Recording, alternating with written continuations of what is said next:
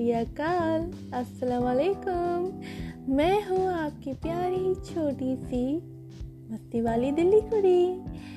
अरे अरे, नाम तो याद है ना? मैं हूँ आपकी आयशा। आप सोच रहे होंगे कि मैंने इतने दिनों तक कोई नई कहानी क्यों नहीं सुनाई? अरे भाई, मुझे भूलने की बीमारी है। तो याद करने में थोड़ा तो टाइम लगेगा ना? चलो जब मैंने स्टार्ट कर ही लिया है तो अब कहानी भी सुना देती हूँ। एपिसोड टू सुनील गुप्ता की कहानी। आज की कहानी बहुत इंटरेस्टिंग है सुनने में भी और सुनाने में भी। अब आपको अच्छी ना लगे तो फ़ोन को ऑफ़ कर सकते हैं। आइए सुनते हैं इनकी कहानी क्या है। मैं डेली मॉर्निंग वॉक नहीं इवनिंग वॉक लेती हूँ। अब आप सोच रहे हैं कि मैं मॉर्निंग वॉक क्यों नहीं करती? भाई मेरे घर में खुद बड़ा जिम है तो मुझे जाने की कोई ज़रूरत ही नहीं पड़ती है। खैर मैं पार्क में अपनी इवनिंग वॉक कर रही थी कि अचानक से एक आवाज़ आई। हम्म, अब आप ये नहीं कहिएगा कि हमेशा मेरे साथ अचानक ही क्यों होता है। मेरे साथ बहुत अचानक वाली बातें होती हैं। भाई आपको सुनाऊँगी तो आपके होश ही ना उड़ जाए। मैंने मुड़ कर देखा तो कोई भी नहीं दिखा। साइड वाइड में भी देखा था, ऐसी बात नहीं है। मुझे लगा मेरे कान बज रहे हैं। फिर दोबारा वही आवाज़ आई। मैं रुक गई और देखा कौन पुकार रहा है मुझे। जब देखा तो वो कचरा बीनने वाले अंकल थे। अब गौर से सुनना उन्होंने क्या कहा। अरे बेटी, जरा मदद कर दो। मेरी कुछ खाया नहीं है, ना ही सोया हूँ ढंग से। कुछ मदद कर दोगी तो ईश्वर का प्रसाद मिलेगा। मैंने सोचा, अगर किसी गरीब की मदद करके मुझे सुकून मिलता है तो इससे बढ़िया वाली बात कौन सी है? उससे पहले मैंने उसकी कहानी सुनी। और कहानी सुनकर मैं दंग रह गई। चले, आइए आपको भी सुनाती हूँ। ये है सुनील गुप्ता, कानपुर के रहने वाले। उम्र 58 इयर्स इनका मानना है कि ये चाय नंबर वन वाली बनाते हैं। इनके माँ बाप की डेथ होने के बाद इनके दोनों भाइयों ने अपनी बीवियों की बात सुनकर को निकाल दिया। अब क्यों निकाला मुझे पता नहीं बट यहाँ का पार्ट मैं आपको बाद में बताऊँगी।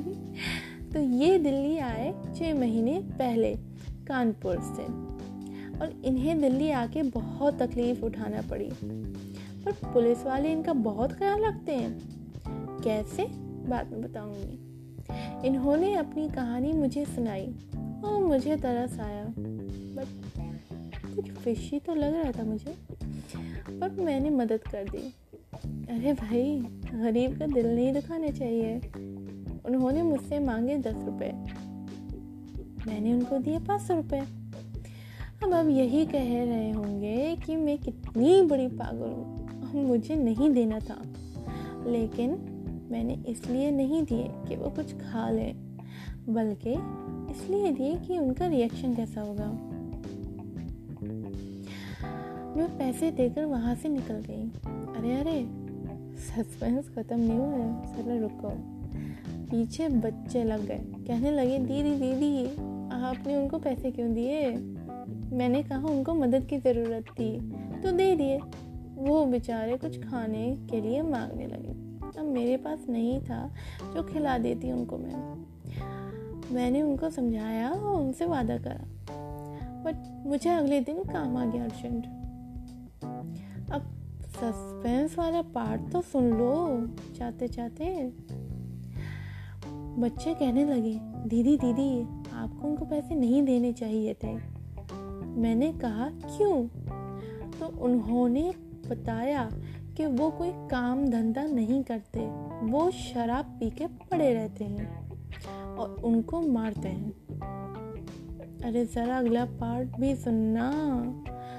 पुलिस वाला आई I मीन mean, वाला क्यों कहा मैंने? वाले कहना चाहिए था। पुलिस वाले भी अपनी ड्यूटी छोड़कर उनके साथ यही करते हैं। मुझे बड़ा वाला शौक लगा था। बट आपको पता ही है, मैं कितनी खद्दू वाली डरपोक हूँ। मैंने बच्चों से कहा कि, अगर कोई बुरा कर रहा है तो उसके साथ बुरा नहीं करो, बल्कि अच्छाई करो। बस यही कह के मैं वहाँ से चली गई। हम्म। ओहो, आप सब कहाँ जा रहे हो? रुको रुको। अभी बात ख़त्म नहीं हुई है। ओपिनियन पोल बाकी है। भूल गए क्या? इसको मत भूलना। मेरी कहानी का बड़ा हिस्सा है। मेरे WhatsApp number seven zero four two three double seven six one zero पर आप मैसेज कर सकते हैं और अपनी राय दें और दूसरों की राय जानें। बस यही थी कहानी। अरे, मुझे भूख लग रही है कसम से। अपनी कहानी सुनाते सुनाते मैं तो भूल ही गई। आप सबको भी भूख लग रही होगी ना?